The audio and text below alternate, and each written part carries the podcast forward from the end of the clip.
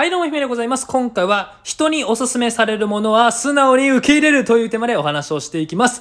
はい、もう本題から早速入っちゃうんですけど、これは私、姫さんが最近すごく大事にしている考え方のうちの一つです。人におすすめされるものは素直に受け入れる。この素直にっていうのがポイントですね。結構人におすすめされるものって、なんかちょっと若干ハードル高くないですか？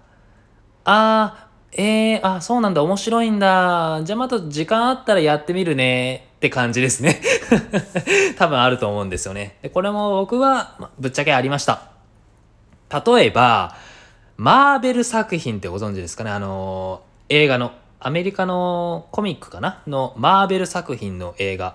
例えば、アイアンマンとか、マイティー・ソーとか、ハルクとか、いろんなキャラクターがありますけど、これ、個人的によくあったんですよね。マーベル作品面白いよ。ぜひ見てみて、映画で。でも、マーベル作品ってめちゃくちゃあるんですよ。20とか30ぐらいあるので、なかなか時間がかかっちゃうと。だから、まあ時間があったら今度見てみるね、という、そういう風になってたんですよね。で、結局見ずに3年後ぐらい、つまり今なんですけど、見始めて、めっちゃおもろいやんっていう、そうなってます。で、まあ、生きてると普通によくおすすめされるものってあると思うんですよね。映画、音楽、小説、漫画とか、あと遊びとかかな。そういったものは最近私は素直に受け入れるようにしています。で、この素直に受け入れるようになると、まあ、2つかな。うん、もっとあるかもしれませんけど、とりあえず2つ今思いついたものが、メリットがあります。1つ目が、新しい世界に触れることができるので楽しいです。新しい世界に触れることができる。で、二つ目が、紹介してくれた人ともっと濃密な関係になります。はい。で、一つ目の新しい世界が広がるっていうのは、もうこれはもちろんそうなんですよ。人におすすめされて、へーって思うものは、僕、あの、自分自身が知らない世界なんですよね。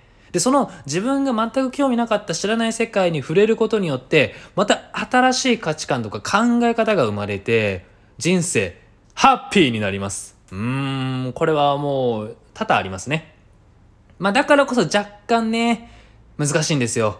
自分の現状ではないものに触れるということで、うーまあ難しいのか人間ってやっぱ現状維持を好む生き物コンフォートゾーンって言って快適な状態を好む生き物なので、まあ、これはもう DNA に刻まれてますと。なので人におすすめされる全く自分が知らない世界観をに触れるっていうのはものすごく違和感があることなんですよね。だからなかなかこう一歩踏み出せないっていうのはもうこれはしょうがないことなんです。でもその一歩頑張って踏み出してみたらあれ？おもろいやんってなるんですよね。まあ面白くない場合もありますけど、その時でも、あ、これは自分には合わないんだなっていうまた新しい考え方が生まれますと。で、まあいろんな考え方が生まれたその現状っていうのは、もうそれが日常っていうか、それ、そっちが新しい現状になるんですよね。なのでそっちがコンフォートゾーンって言って快適になります。なので、えっと、新しいことに触れたら楽しい。まあ楽しくない場合もありますけど、その場合はまた新しい価値観、自分には合わないんだっていう新しい発見になりますというのが一つ目です。で、二つ目が紹介してくれた人と濃密な関係になれる。これですね、人におすすめされたものを素直に受け入れて、そして後日、見たよとかこれ読んだよって言うと、相手ってすごく嬉しくなるんですよね。これ多分イメージつきやすいと思います。で、私も最近ありました。えっと、メタバースの本を紹介したことがあるんですよね。あの、会社の後輩さんに。えっと、姫さん最近おすすめの本ありますか？って言われたので、世界2.0っていうメタバースの本を、これ面白かったよって言って紹介したら、なんと、1週間後かな ?2 週間後か忘れちゃったんですけど、その時に、姫さん読みましたって、ここ、こういうところがすごく面白かったんですけど、まあ、こういうところまだまだ難しいですよねって、えっ、と、なんだろう、アウトプットっていうか、なんか感想をいただいて、おお読んでくれたのありがとうっていうのと、またそこで話が盛り上がるんですよね。ここに NFT とか絡ませたらめっちゃ面白そうじゃない？とか。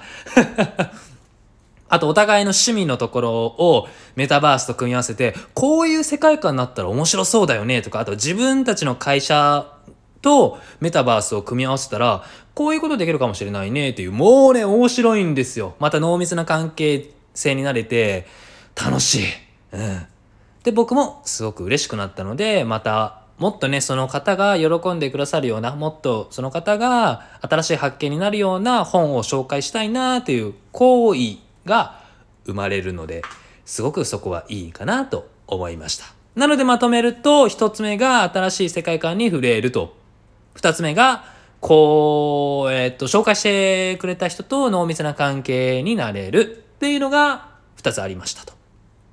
ほんで、最近人、僕が尊敬する人がおすすめしていた映画を、もうね、素直に受け入れたんですよ。知らないし、そしてディズニーの映画。あまり僕ディズニー見ないので、あー、ディズニーかーってなったんですけど、まあ頑張ってね。